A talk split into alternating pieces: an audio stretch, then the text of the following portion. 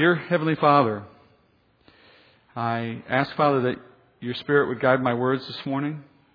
I ask that the teaching, Father, would be in accordance with your will and, and according to your desires, that it would enshrine itself upon the hearts of those who hear it, that its purpose, Father, would be fulfilled in their hearing.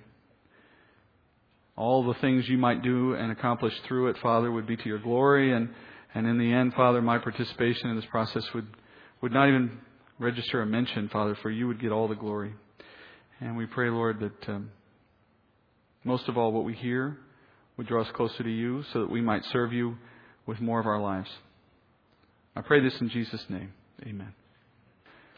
A uh, Sunday school teacher was teaching one time to a bunch of teens and youth in Sunday school program, and she was trying to make sure they understood salvation by grace through faith alone.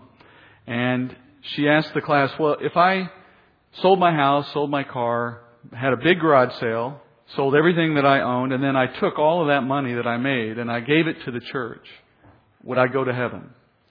And she was pleased to hear all of the children scream out in unison, No! Which was the right answer, of course. And then, just to make sure, she tested them, pushed them a little further. She asked, Well, what if I cleaned the church every day? What if I volunteered to serve in a lot of different ways, mowing the lawn and keeping everything neat and tidy and so on? Would that get me into heaven? Once again, the right answer comes back. No. Well, now she's on to where she wants to go. She says, Well, then how do I get to heaven? And in the back of the room, a little five year old raises his hand and says, Well, you got to get dead first.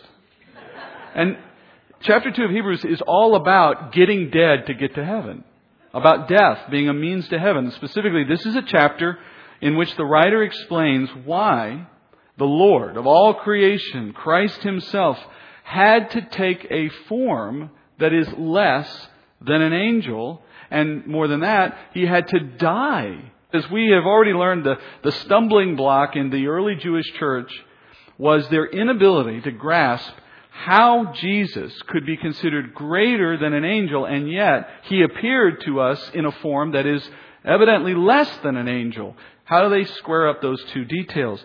The superiority of Christ and his message was a tough pill to swallow for these folks when it came in the form of a frail human man who was crucified by Roman enemies. It's just a hard disconnect for them to reconcile. The storyline of Jesus contradicted their expectations for the Messiah, for who they thought he would be and for how they thought he would rule when he came to earth. This all powerful man who God would send to vanquish their enemies. That's who they wanted. That's who they expected. That's not who they got, at least not in their minds. And yet they were being told by the apostles, that guy, that Messiah, has the preeminent message of salvation, greater than anything that's ever been delivered before by prophets, by angels, and the like. That's a hard message for them to accept. And it had left some in the church outside grace, outside the gospel, unable to accept Christ as Messiah. So some Jews in the early church, and I say in the church, meaning they were in the building, they were participating, some of them thought that the angels were more majestic and therefore more important than Christ. And therefore, the message that they delivered, specifically the law of Moses given through angels, was itself a more important message than the new covenant delivered through Christ. So some Jews were relying on their Jewish heritage and on their law for their salvation, which is no salvation at all. And they had not embraced Christ as Lord. That's what we saw last week. That concerned this writer for obvious reasons, and so it prompted him to issue that warning at the very outset of this chapter. We saw last week he issued that warning that they must pay closer attention to what they have heard through Christ, and if they didn't, if you remember, the, the consequence, though unstated, was clearly implied. That if you ignore the law of Moses and died physically, then you can expect if you ignore the greater thing delivered by Christ, then you will suffer an even greater penalty than physical death. That is, spiritual death. Well, now, having warned them of this fact, he is now about to go through the rest of this chapter, chapter 2, to explain why it was that Jesus had to come to earth in a lowly form as a man and determined to die. Why is that a necessity for this Messiah? And like before, he's going to return to going to the Old Testament scriptures to support or to prove his point.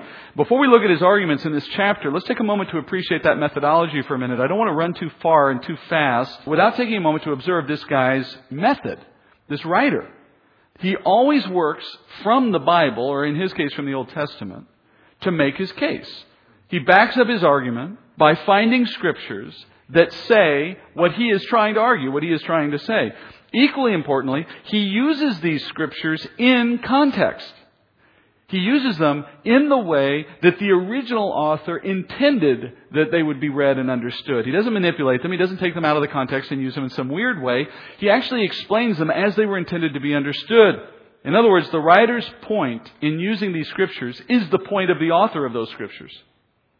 And in that way, he shows us all how we should proceed in apologetics. Apologetics. Apologetics is a fancy word that just means the process of making reasoned arguments to justify a religious doctrine or point of view. Reasoned arguments to justify a religious point of view. Proving to someone else that what you believe is true. What is our proof of what we believe? Where do we go to show something is true when we're talking about faith? Well, the Bible is our proof. In the letter of Hebrews, you should take note of the fact that this guy is like an attorney. He's like a prosecutor making his case before a judge and jury, proving the elements of a case piece by piece. And his proof is not eyewitnesses necessarily, though he mentions them at times. And it's not forensic evidence. It's the fact that what he is saying lines up with scripture given beforehand, with the Old Testament prophets. He does not base his proof on experience. Apologetics, friends, is not proving what you believe by what you personally have experienced. I think it's often the case that we substitute testimonies for apologetics. Now, there's a role for a testimony, absolutely, and there is benefit in it. But the role of a testimony is to the edification of the saints. It is not to the persuasion of the unbeliever. Romans does not say faith comes by hearing and hearing by testimonies. Romans says faith comes by hearing and hearing by the word of Christ. So the word, the proof of our faith is the word of God, the testimony of scripture. That is the means of proving what we believe. To those who know that truth, testimonies are a source of edification, of strengthening, of encouragement. And of course, in the midst of proving our faith through the Bible, we can introduce testimonies as well, yes, but don't rely on them. Similarly, we don't rely on our feelings. I remember uh, Mormons come to the door. If you've seen them at your house, you'll notice they have a very similar pattern. They do the same thing because they're trained to do it everywhere they go. And they typically tell you that if you search your heart and pray, you'll know that what I'm saying is true. You'll feel it. As if you'll just suddenly agree with them. You will not agree that what they are saying is true just because your feelings align with them. That is not the way we discern truth. So we don't come to the truth by feelings, we don't come there by experience, nor do we come there by heritage or by family history. That's the Jewish mindset. I was born a Jew, so I'm a Jew, so the Jewish way is right. There's a similar mindset in Catholicism, in the Catholic way of thinking. I grew up Catholic. So why was I Catholic? Because my parents were.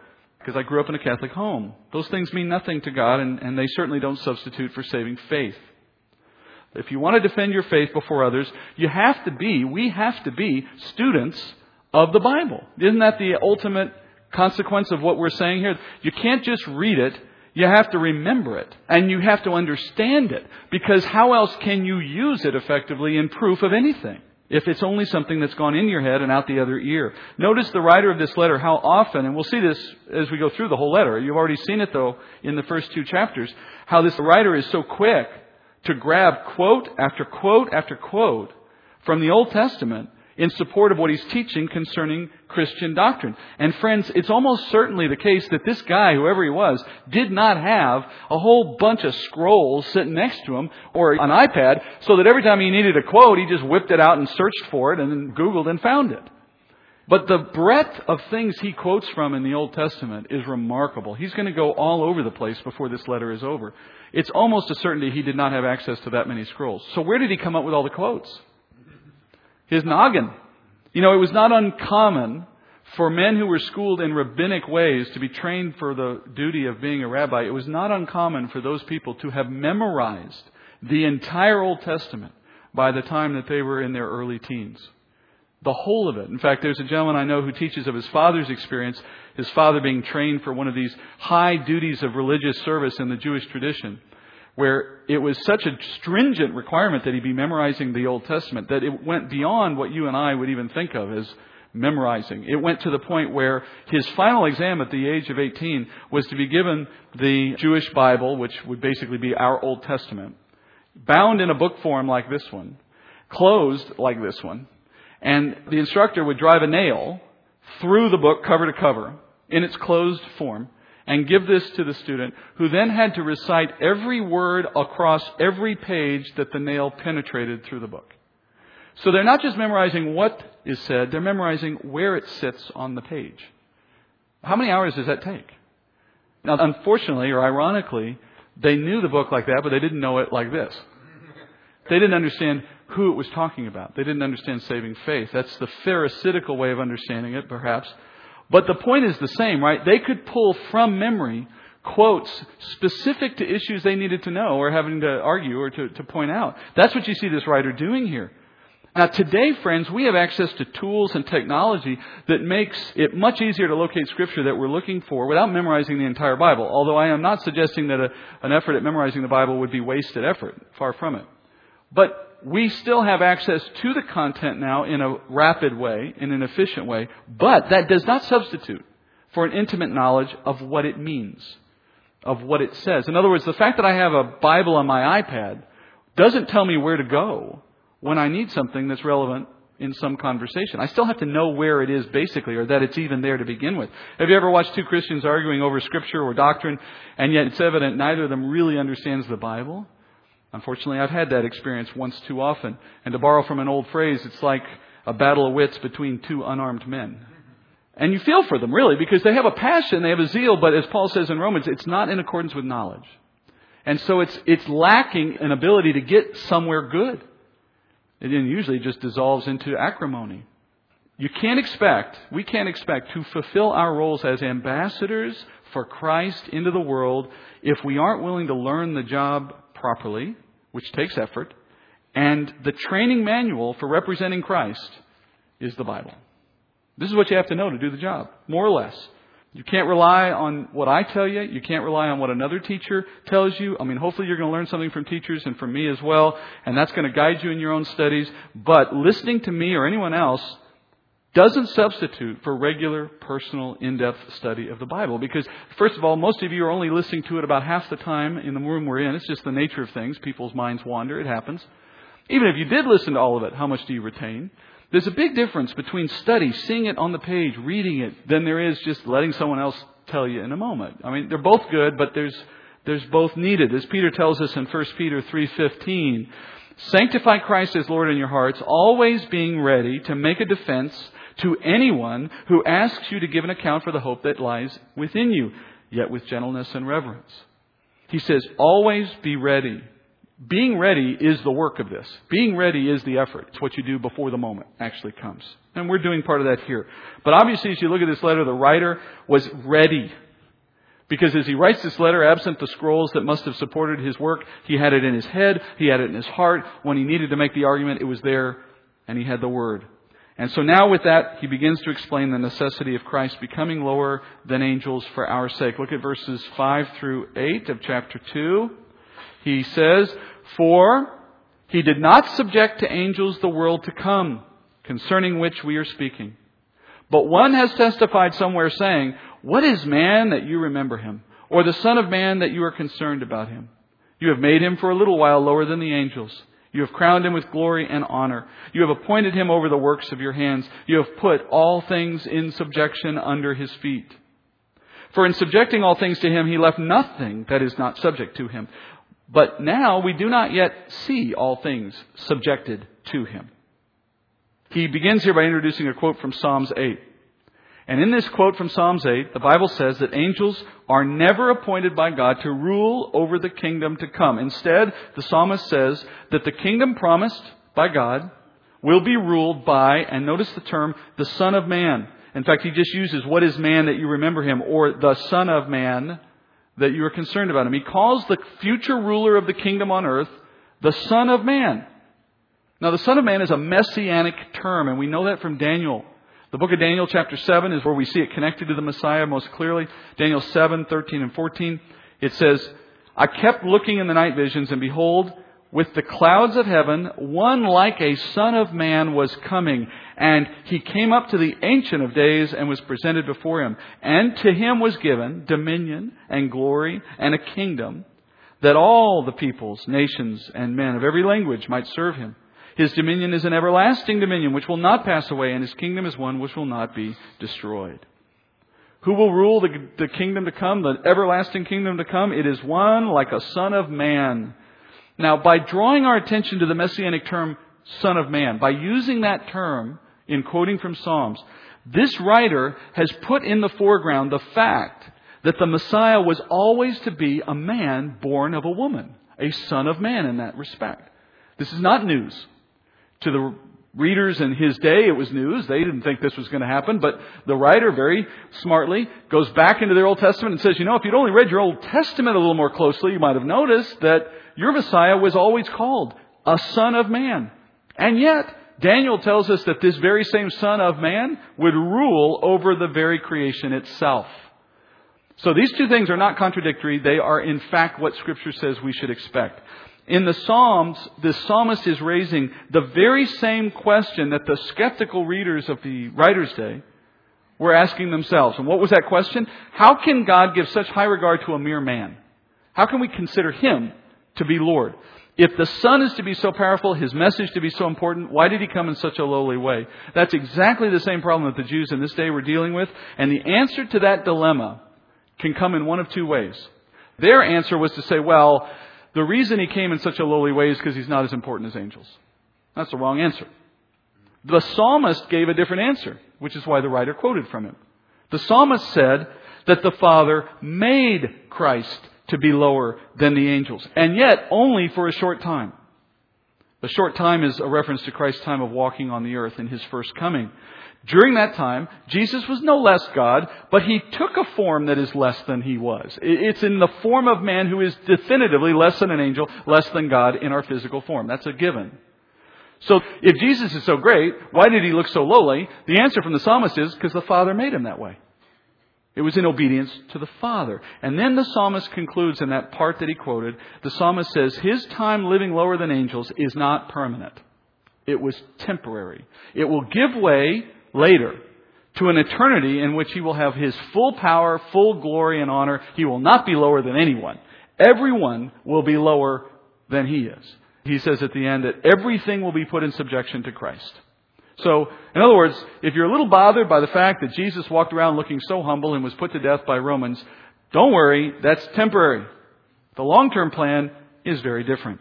And just to be sure you get the point, I love the way the writer adds at the end of verse 8. He, he stops the quote, and then he throws in his own little point at the end. He says, Now look, friends, when the Father says that everything is going to be subject to Christ, he means everything. Paul says elsewhere in Scripture, every knee will bow, every tongue will confess Christ on one day to come. And when he means everyone, he says every unbeliever is going to say that. Every demon is going to say that. Even the Antichrist himself is going to bow his knee and confess Christ. Even Satan will bow to Christ and confess Christ. There will be no one not subject to Christ, according to what was just been written. Now, those bows will not be bows of faith. They will be the result of Christ's authority and power. They will be bows of requirement. They will not have a choice. And as such, they're not saving moments of faith for these particular people I just mentioned. Nonetheless, it will happen. And all of this is true despite the fact that Jesus chose to come temporarily in a form lower than angels. This is an example, by the way, of the problem of perspective, which is an inherent problem for any created being. Men and women, you and I, we cannot properly assess God's plans from our limited vantage point. We just don't have the capacity to do it. The Pharisees of Jesus' day, for example, could not accurately assess Jesus' importance based on what they could see in the day that they saw him, which is why they were off in a different world thinking him not to be who he said he was. Their perspective couldn't grasp the idea that the Creator could stand before them in the form of man. But he did.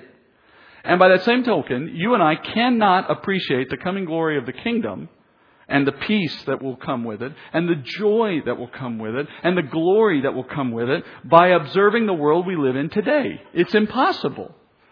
And yet, that's what Christians do sometimes. That's what we all are prone to do. We are prone to ask ourselves about the future by looking at today. What do I mean? Well, there are Christians today who are intent on achieving their best life now. Or there's at least people writing books about it. There are Christians who want prosperity in this world. There are people who think that the kingdom has already arrived and we will make the best of what we have here. That's a perspective problem, to say nothing of a doctrinal problem. But it begins with a perspective problem. The perspective is, I see this now, I have to figure out how to make this the right and happy place I want. But the Bible speaks of an entirely different expectation, entirely different perspective. The perspective of Scripture is eternal, looking past the here and now, and by faith alone, accepting that what you see is not what is true. It exists for a time, but that's not truth in the eternal sense. We're to rely instead on the Word of God, not on our own limited perspective and our limited understanding. We trust in faith what God has said. We do not go by sight in what we can see in our day today. That's why Proverbs says in Proverbs 3, 5 through 7, trust in the Lord with all your heart and do not lean on your own understanding. In all your ways acknowledge Him and He will make your paths straight. Do not be wise in your own eyes. Fear the Lord and turn away from evil. If we rest on what the Bible says, then we will have what we need in order to see the world properly and to appreciate history with eyes for eternity. Just as the writer says, we do not yet see Jesus ruling the world, but friends, that doesn't mean he isn't coming. That doesn't mean he won't rule, it just means he's not ruling yet. Just because you don't see what you think should be now doesn't mean it won't happen. And it's just as sure now as it will be in the future day. Just because it hasn't happened doesn't mean it won't. Our perspective is the problem. So we rely on the Word of God. So let's get to the central question that's at issue in this chapter now that the writer has set it up. And that central question is, okay, the Father made him lower than angels. He still will one day rule. Got it. But why? Why did he have to be made lower than an angel? Why did the Father ask him to come in that form?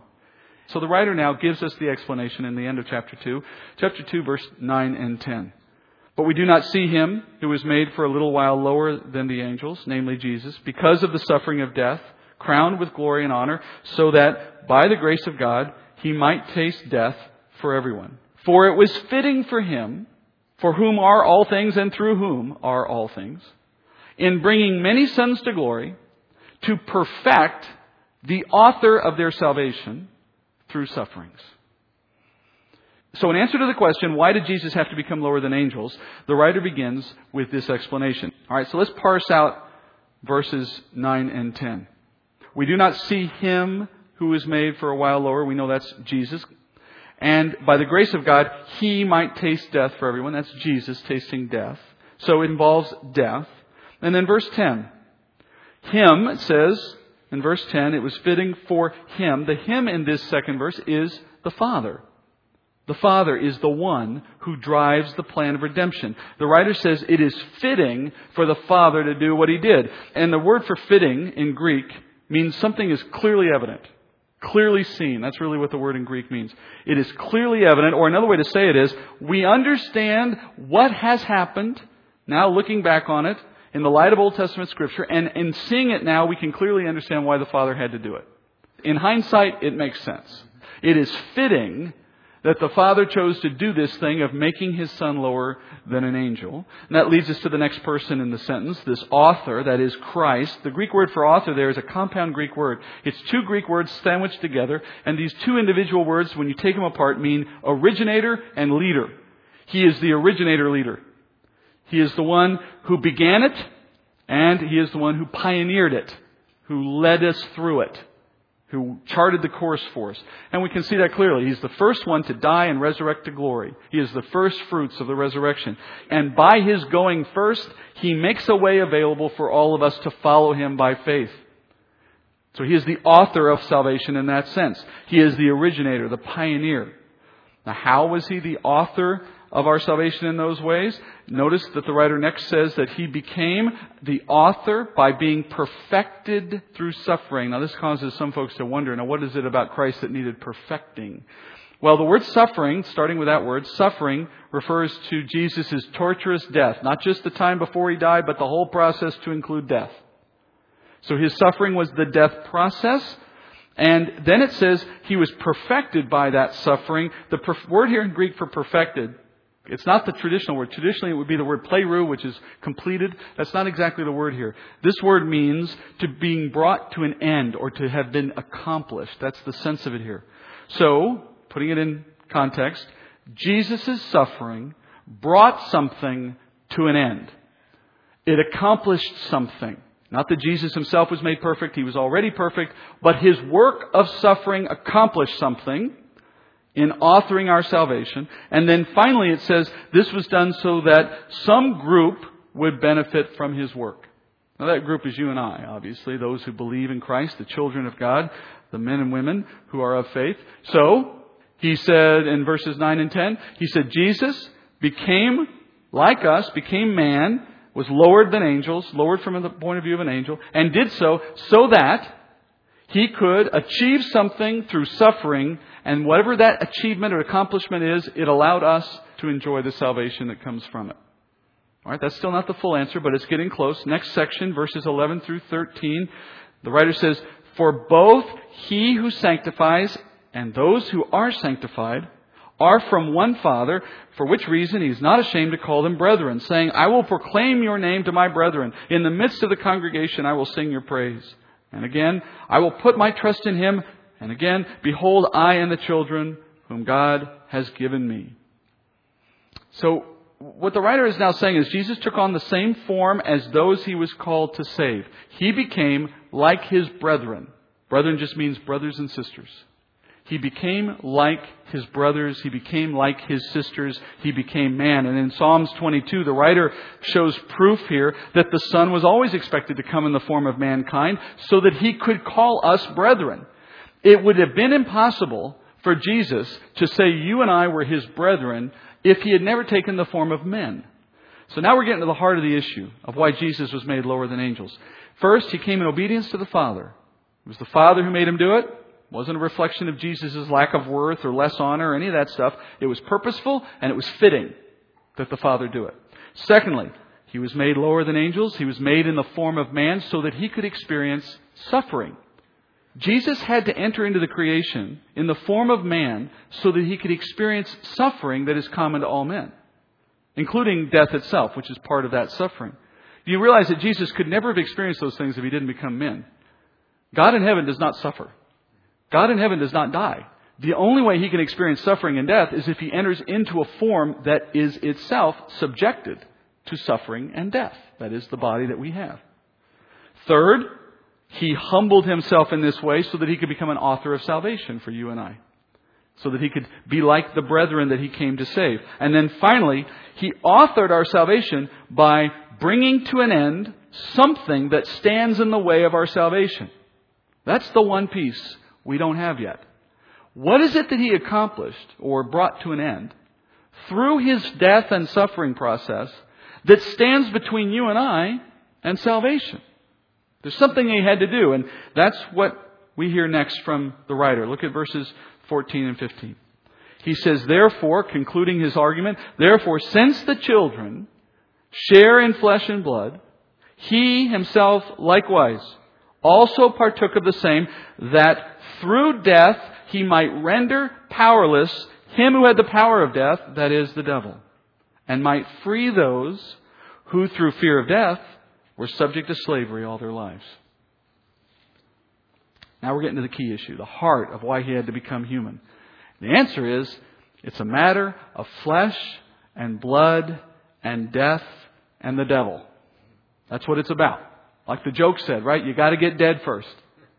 All the children of God, you and I, all the children of God, share in flesh and blood. The Greek word for share means to participate in. We all participate in this experience of life in which we live in a physical body. That is the human experience. The human experience is flesh and blood. We're not angelic. We're not spirit only. We have bodies. We have blood. That makes us unique in that respect. That's what we all share in.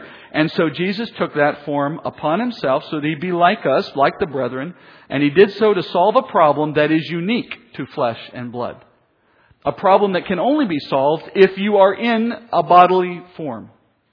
And that problem is the problem of death. Death itself, Paul says in Romans 5:12, is the result of sin. Paul says, just as through one man sin entered the world and death through sin, so death spread to all men because all sinned. So flesh and blood, you and I, we experience physical death and after spiritual death if we don't come to know Christ. Because we are in a fleshly body that lives under the curse of death because of sin. That's our experience. The author of sin itself is the devil. All who sin share in the same fate as the devil. That common destiny, the writer says, leads us to fear death, and that fear produces a kind of slavery. All mankind lives in fear of death and of what follows, and that fear is so great, it is all consuming. And when you're driven by fear, friends, you become a slave of that fear. If you are fearful of dying in a plane crash, to use something that's in the news these days, then you won't fly, will you? Which means you might miss out on the chance to visit family reunions at a great distance. You'll never see the other side of the world. You'll make these concessions in your life because you are a slave to a fear, which traces itself to death. If you fear just getting older, and maybe looking like you're getting older. It will consume how you treat your body and how you spend money to make yourself look like you're not actually getting older, even though everyone knows you are, and to pretend you won't die. And the craziest of us will come up with ideas like maybe someone can freeze my body and bring me back to life later. It's all in reaction to fear of death, and the behaviors that stem from it are a form of slavery, being constrained, being forced by your fears to live ways that are not productive and healthy, to do things you wouldn't otherwise do except for the fact that you're in slavery to a fear. Whenever we're driven by our fears, we become a slave to the one who produces that fear. We no longer make our decisions and set our priorities based on reason, much less by the leading of the Spirit. It's entirely a flesh issue. We do whatever we can, we spend whatever we can, we go wherever we can to avoid the thing we fear.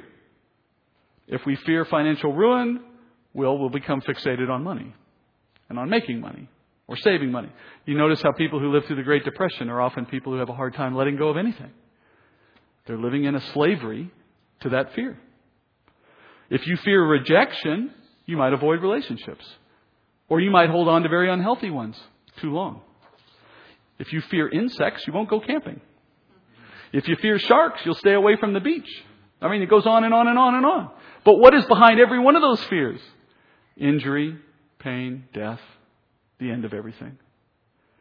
If you live in fear of death, friends, there's no easy solution, is there? I mean, I can avoid insects by not going outside, and I might be able to avoid sharks by not going in the water, but how do you avoid death? You see the problem with that fear? That's the all encompassing, all consuming, unavoidable fear.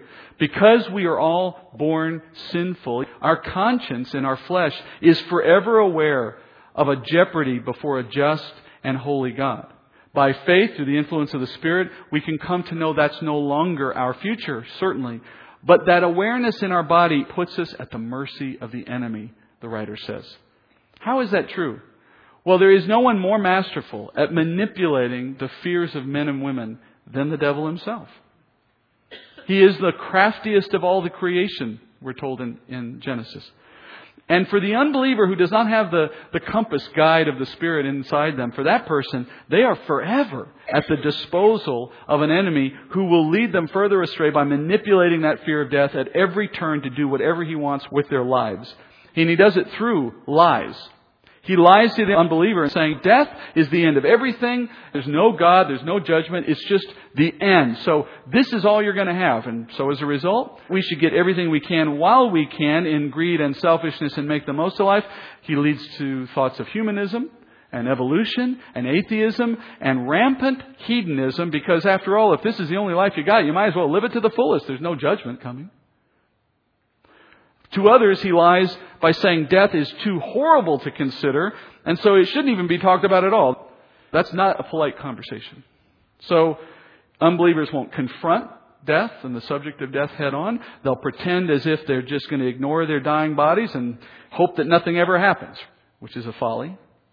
And most of all, he lies that everyone goes to heaven.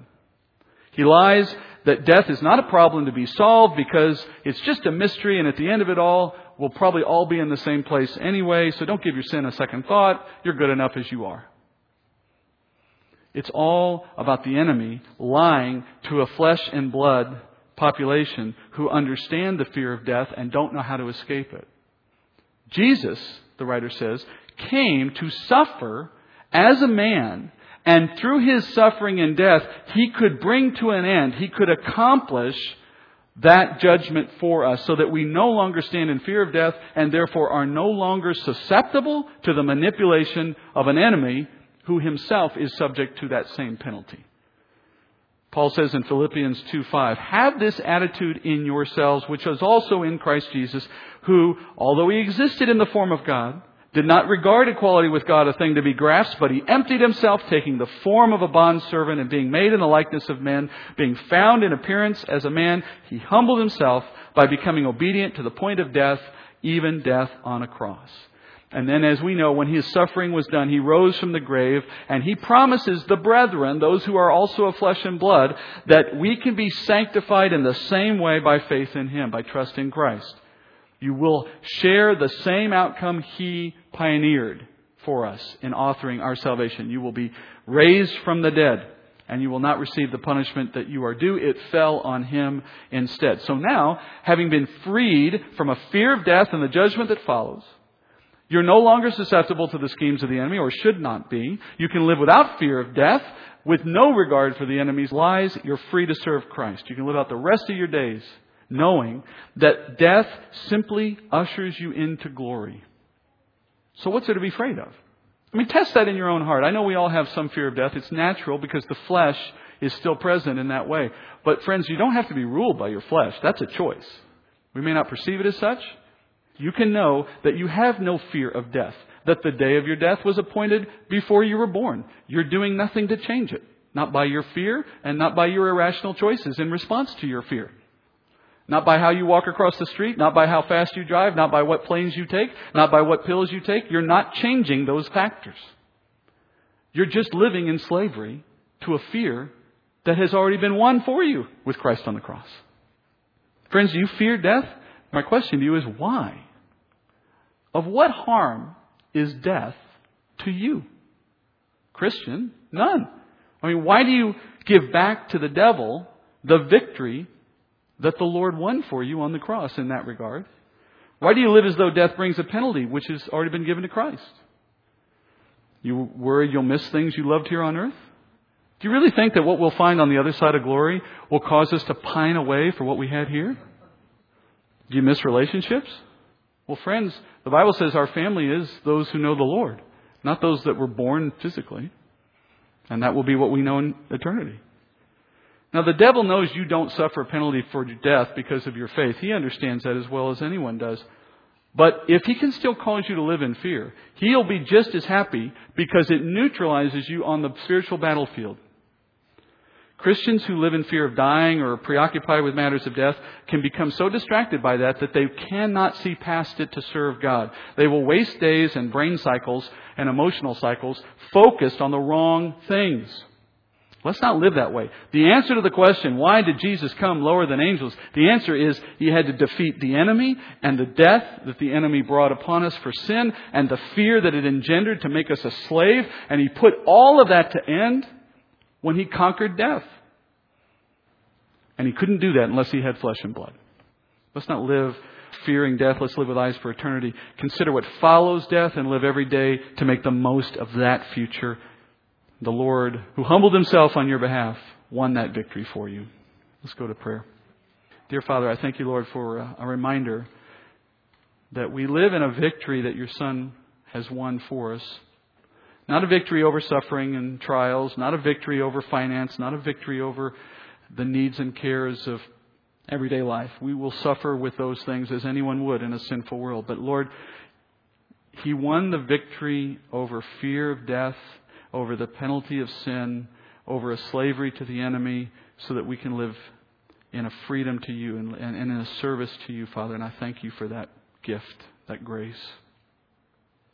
Give us each, Father, hearts to understand that fact, to stand up to our own fears, through the knowledge that we gain through study of Scripture and through the growth that it provides in our hearts, Father, let it drive us forward to live more in the grace that you extended to us, to be servants, not slaves of the enemy. I pray, Father, for this change in the hearts of those who hear it and need it, and for all of us, Father, the encouragement that it brings to continue living in in the grace that you've offered. I pray, Father, we'd continue to, to grow spiritually, even as you may choose to grow us numerically in this room, making us stronger for the tasks ahead. I pray this in Jesus' name. Amen.